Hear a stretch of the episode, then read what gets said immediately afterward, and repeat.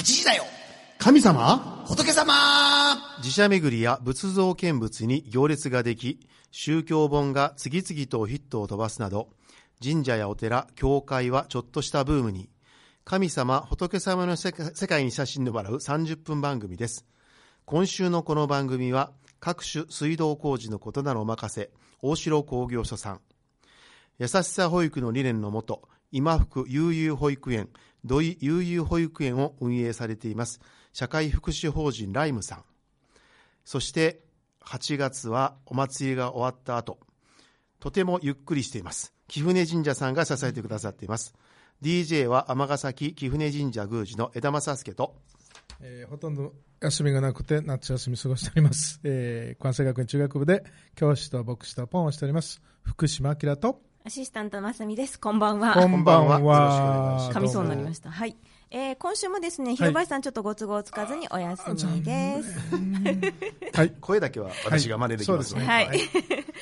はいはい、というわけで、ちょっと最近暑すぎるということで、ちょっと涼しくなるような話題でもしたいかなということで、まあ、猛暑、夏にしかできない楽しみ方ってお二人はありますか？今年は特に、ね、酷暑ですよね、まあ、台本に書いてあるのは水浴びとか冷やし中華を食べるとかってあるんですけど、夏特有のお楽しみなんか決めておられるのあるんですか？別にこれと言ってないんですけど、暇なようで暇ではなくて、神社をずっとなかなか留守できないので、一つは昼寝をすることですね。昼寝ね、お昼ご飯終わって、ね、30分ぐらいだけ目をつぶる、その時間を持ってますね。それゴロンと？そうですね、まあ、ゴロンと完全ゴロンとしないですね、ちょっと座り気味の状態で、はい、それが一つで、もう一つはおそうめんを食べてます。おそうめん食べ方美味しいの知ってます？まあ、そうめんは当然普通に茹でて、でつゆつけますよね、でまあ、別につゆは普通の市販のつゆでいいんですけど、ラー油、にんにく入れるんですよ、つゆの中に。まあ、当然ネギとか、それが結構ね、男のそうめん、がっつり系のそうめんですね。ラー油流行った頃にされたんですか？ラー油ちゃう、ごま油、ごま油、ごま油ね、ごま油、そうそう、ごま油、ごま油ね、そうごま油。こってりっぽいですね。いとこがその食べ方教えてくれて、おすすめで、夏祭りが終わって掃除が終わって社務所戻ってそうめんが人数分並んでるんですよ。それをつゆとつけて食べるときにいとこが教えてくれて、めちゃくちゃ美味しかったですね。それが僕が夏の暑さを吹っ飛ばす2つ。昼寝確かに参考にさせていただきます、昼寝って全然できないですもんね。もう久しくしたことない。あ、本当ですか？昼寝自体が、なんかあんなに寝やすい部屋あんの寝てもバレない部屋があるのに私はなんか食べ物は特にないんですが、まあマンゴーアイスというのを食べに行ったりしますあるどっかのところにこんな大きなやつ。 あとはね、夏は必ずやってくるその無人島キャンプのプレッシャーに控えながら、もうこれは冷房器具がないところに行くので、もうその精神的訓練と鍛錬として、そしてそれを乗り越えた時の本当は一杯の美味しさというのがあるんですけど、ものすごくまずいんですよね。その帰ってきて一杯飲む時の飲み物、何を飲んでも まずいというか、アルコールじゃなくて、アルコールも体が受け付けなくなっちゃうんです。だからそれも楽しみじゃなくてという感じですね。普通は今では無人島キャンプは飲み物はかなり量的に制限があるんですか？今割といわゆるポカリスエットみたいな感じのが毎日出されるんですけど、そういうので潤ってるんです、のもあるのかもしれませんけどね。体が受け付けなくなるという、そうこの感覚の無人島青島キャンプって言うんですけどね、水が島にないんですよね。毎日1トンでね、船で運ばないといけない。だってこのご時世ね、熱中症とか今すごい、ちょっとね、今年はまだ行ってないですけど心配ですけどね。結構ね、何年か前は大嵐の台風で何日間かずっと食料来ないみたいな。そういうサバイバルですね。命がけです。そんなところで、浅見さん何かありますか？私はまあ、暑いのと、まあ、お祭りの準備とかもあったりするので、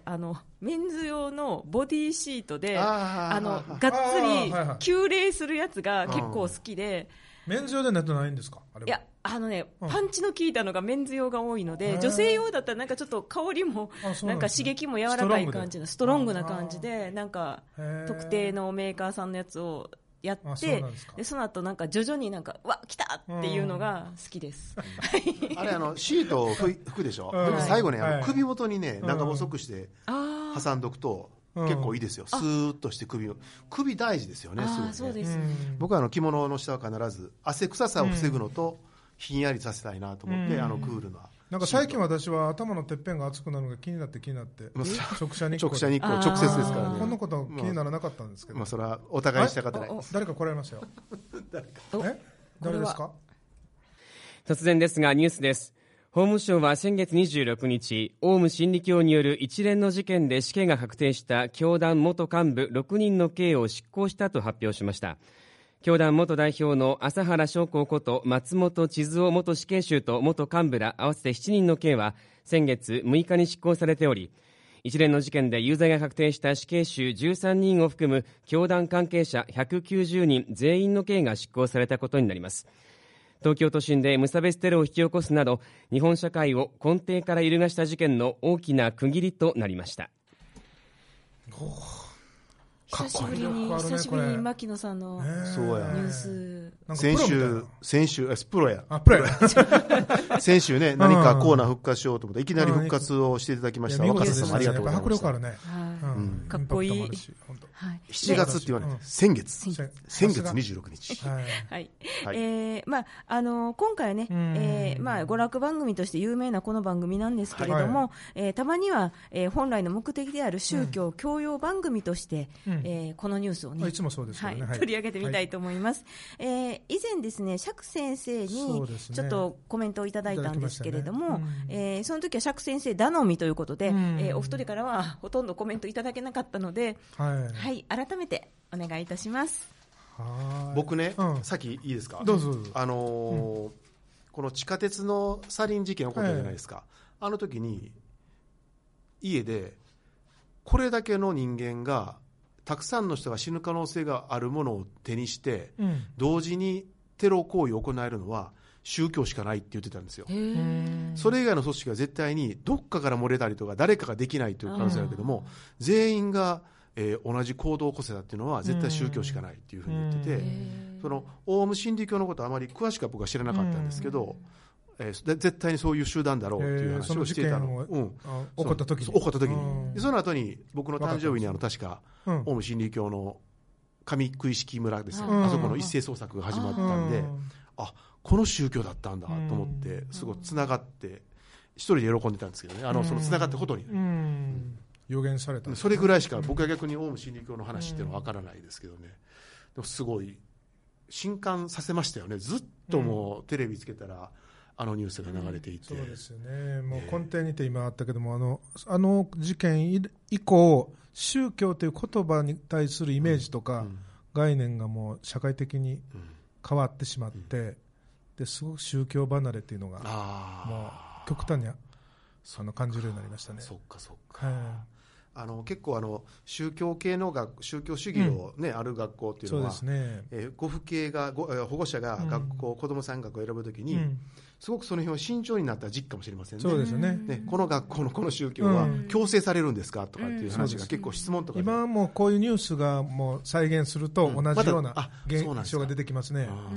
で、あと理系というのと理系の、あとヨガね。ヨガですね。なんかヨガ教室っていうと、まずなんか大丈夫って言われることが多いようなイメージでした。わさびさんがやってるヨガは大丈夫ですか？大丈夫ですね。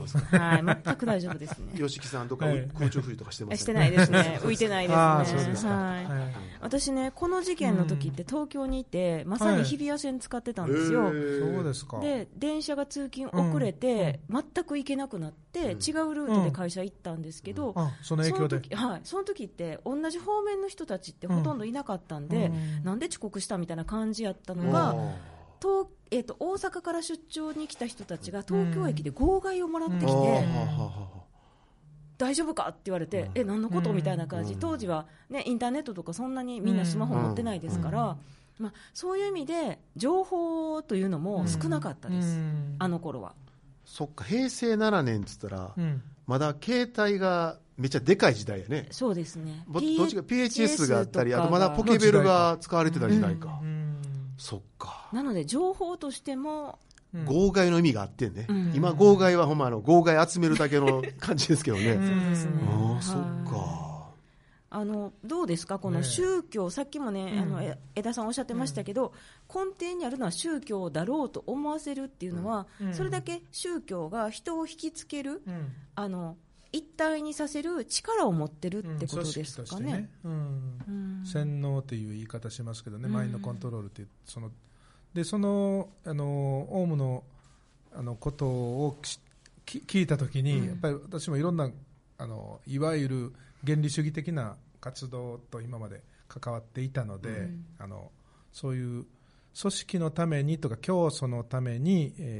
自分の命を捧げてもいいというような発想に、してしまう教えがあるというところにはすごく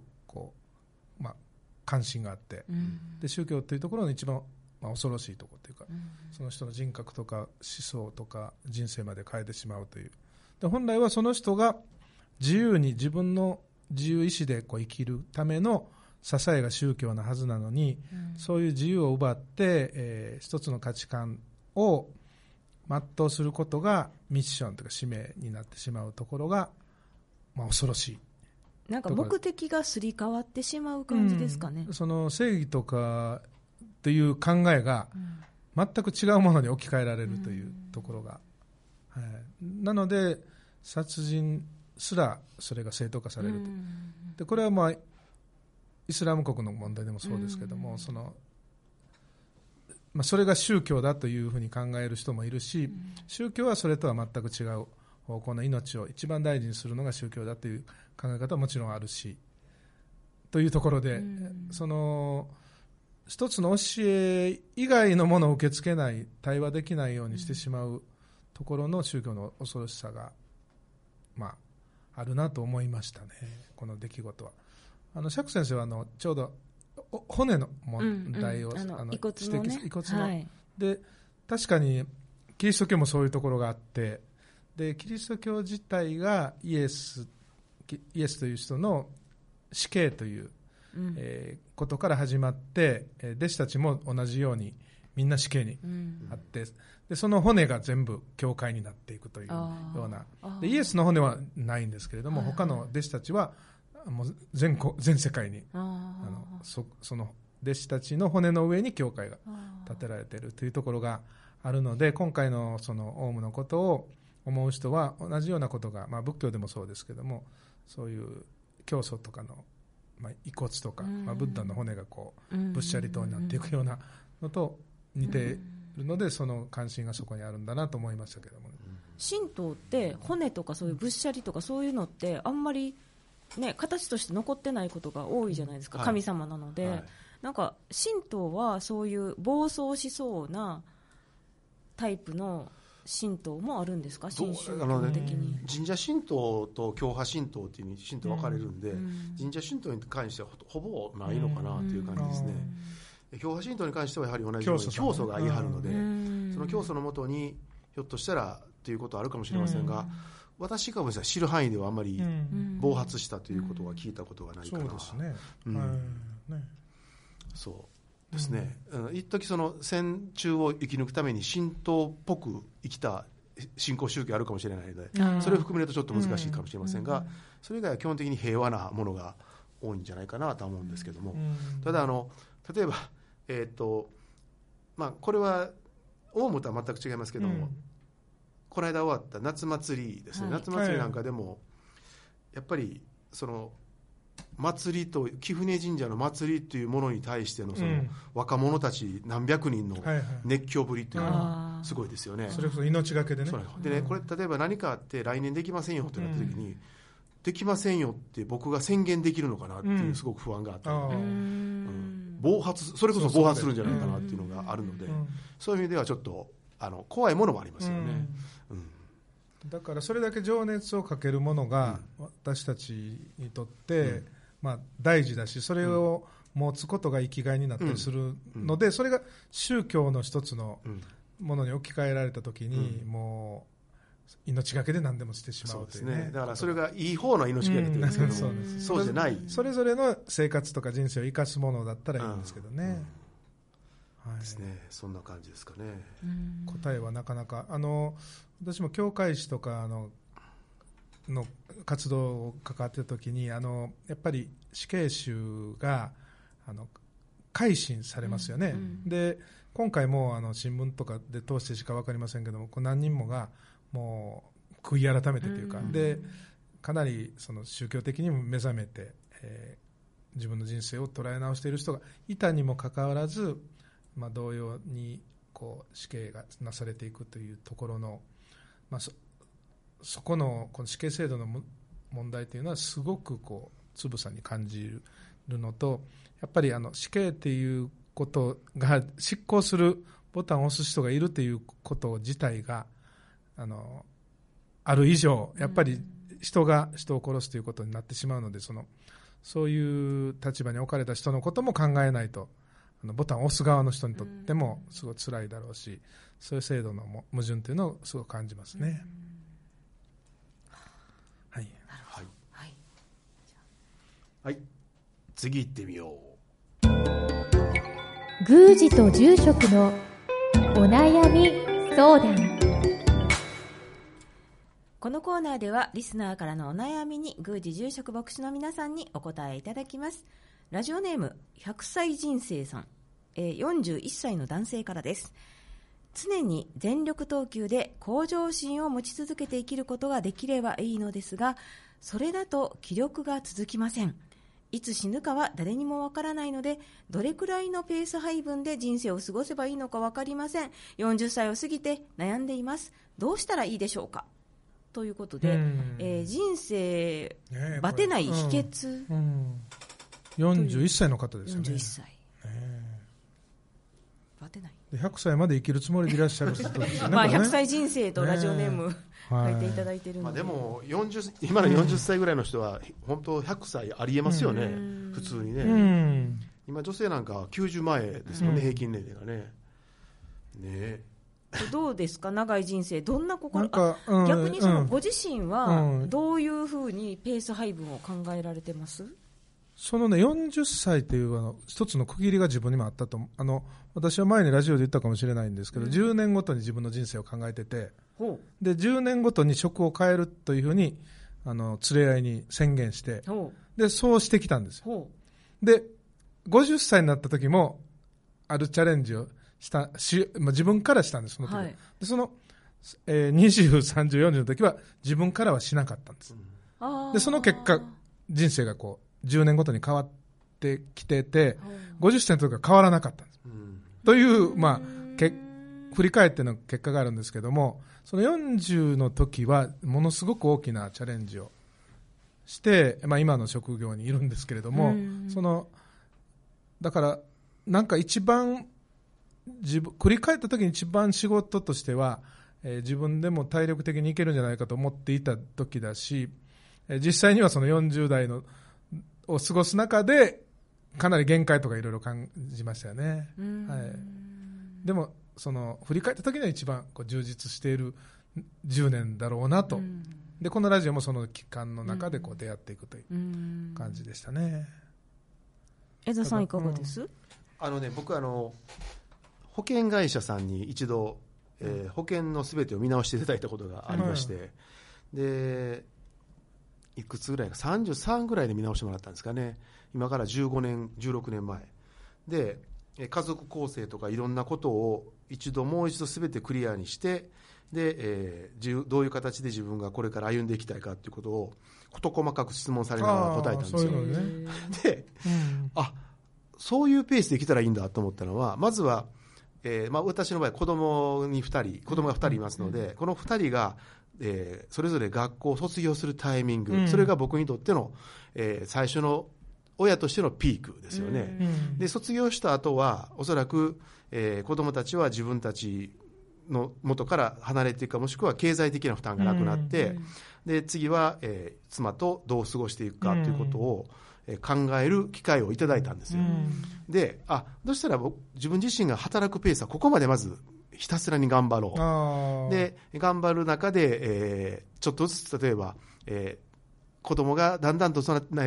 てきて大きくなってきたことでだんだんペースを落としていこうとかっていうことを見直すことができたので、今多分その通りに歩んでるのかなっていう感じ。だからたまたま本当にただ単に保険の見直しをしただけなんですけど、人生の見直しになりましたね。それはだから結構すごく親切な保険を見直す方やったんで、そういうこともいい面白いですね。違う視点でね、全く持って、あ、そっか、だからこういう保険がこういうシステムなんだっていうのは勉強したんですけど、同時に人生を見直すことができて、宗教者が保険ので人生見直すのはおかしいですけどいかがなものかですけどただちょっと違う目としては面白い。どうしても宗教者に聞くとね、うさんくさい話多いかもしれませんからなんかそういうアドバイスをしてもらうチャンスは絶対必要ですよね、そう思います、まあ、でもね、この方がどういう方か分かりませんけども、やっぱりすごくひたすらにいろんな新しいこれまでやったことない分野のことをやってこられていて、でひょっとしたらその地域では彼に相談すればなんとかなるだろうというふうに思われていて、でそれがだんだんと負担になってきていて、このまま俺走り続けていいんだろうな、いいんだろうかっていうふうに思ったのかもしれないですよね、誰か分かりませんけどね、誰かねだから僕はもう多分いるだけでいい、名前があるだけで彼はいいと思って、そういうね、40代ってそういうだからちょっとうまく大変なんですけど、人を自分の次の世代を育てていくっていう立場に立っても面白いのかもしれません。名義公演っていうやつ、名義公演、赤いになってからね、フォローされることほど次の次世代の人は辛いですからね、もうええねんじじいとか思ってますけど、今の例えばバリバリやってる人が後ろについてくれはって前に出れた時って絶対にすごく100人力で仕事ができる可能性があるので、まあ、そう例えば人が雇える環境あるかどうか分かりませんけど、そういう次世代の人を育てるっていうのは一つ、次の新しいエネルギーを使うためにはいいかもしれないですね。大事なことですね。全くやっぱり相変わらず我々はダメですね、答えにはなりませんけどねいやでもまあ、そういうふうにね、いろんな視点から見れるのはすごいいいと思いますね。なんかその人目というか世間体で、40代はやっぱり世間体は無視していく世代だなと思うんですよね。それまでは30代とかはやっぱり周りにどう見られているのかっていうのが一番大事なポイントだったんですけど、あとね40ぐらいってみんな結構出世とか、生活が全く変わってきて、なんやろ比較してしまうというか、周りとね、周りの状況が結構いいように見えたりもする年なのかなと思う。それで妬んだり落ち込んだりすることが、なんか転職してうまいこと言った人とか、なんかうまいこと出世した人とかって思ってしまう時期なのかもしれないですね。まあ、割とよく聞くのがその人生お金儲けじゃないというようなことが分かるのが、30代くらい で、ただそう割り切って生きていけることはできないので、その価値観はすごく大事だし、それの中で自分をどう生かしていけるのかを考えるのが40代だと思うんですけども、だから周りがやってるからとか、そういうの意識をしないでやっていけるのが40代だというような気がしていますが、ありがとうございます、もう一個、ラジオネーム中二病さん、中学2年の男子です。朝起きるのが苦手です。今は夏休みなのでいつまでも寝てしまいます。どうしたらいいですか早起きのコツを教えてくださいっていうことなんですけど、江田さんだけですね。はい、早起きのコツ、一応5時から5時半に起きてますけども、毎日夏いいですよ。朝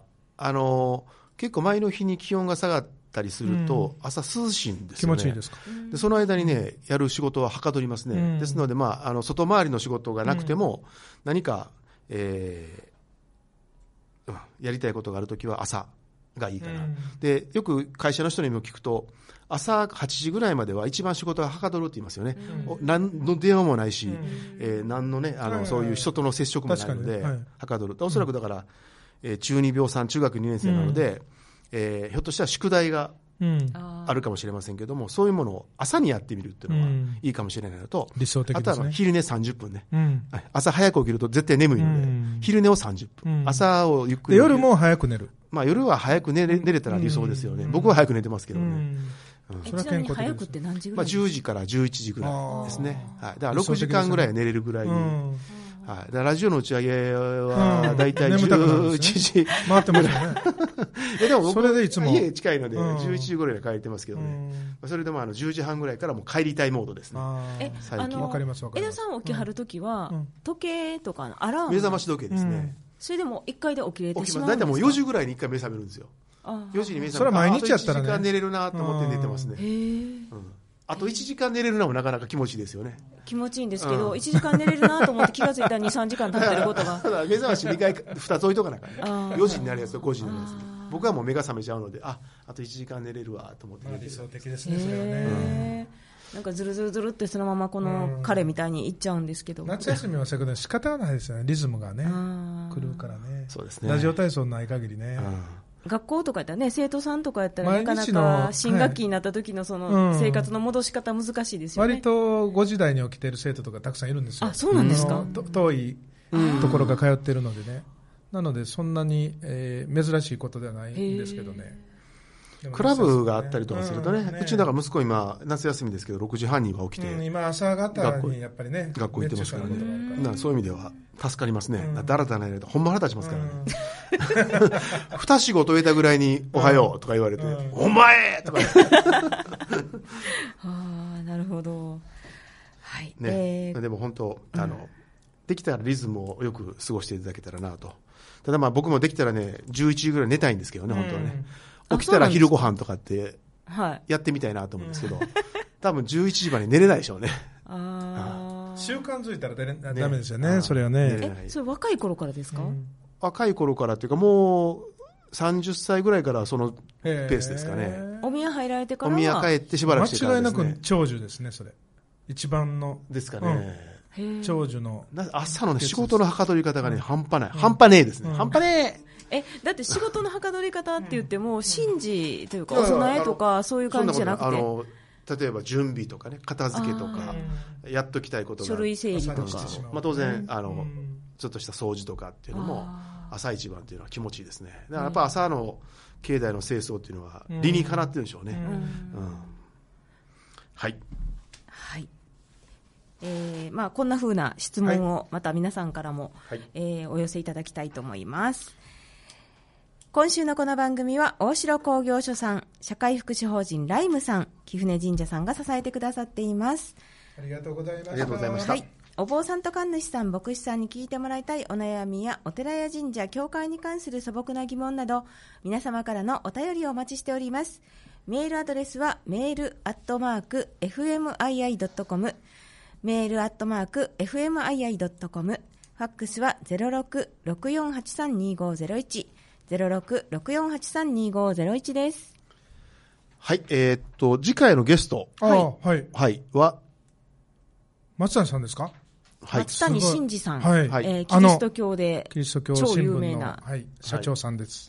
はい、これどなたが呼ばれたんですか？どなたでしょうね。一度来られてるんですか？一度来られてます。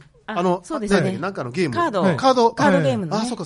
で私もちょっと 2,3 日後にお会いすることがあるので。あ、そうなんですね、はい、キリスト教じゃない、キリスト新聞社の社長で、うん、代表取締役でいらっしゃって、うんはい、今キリスト教会ではもう一番いろいろ活躍されている人なので、うんはい、いろんな話が聞けると思います、はい、ぜひお楽しみに、はい、ということで、来週水曜夜8時にお見にかかりましょう。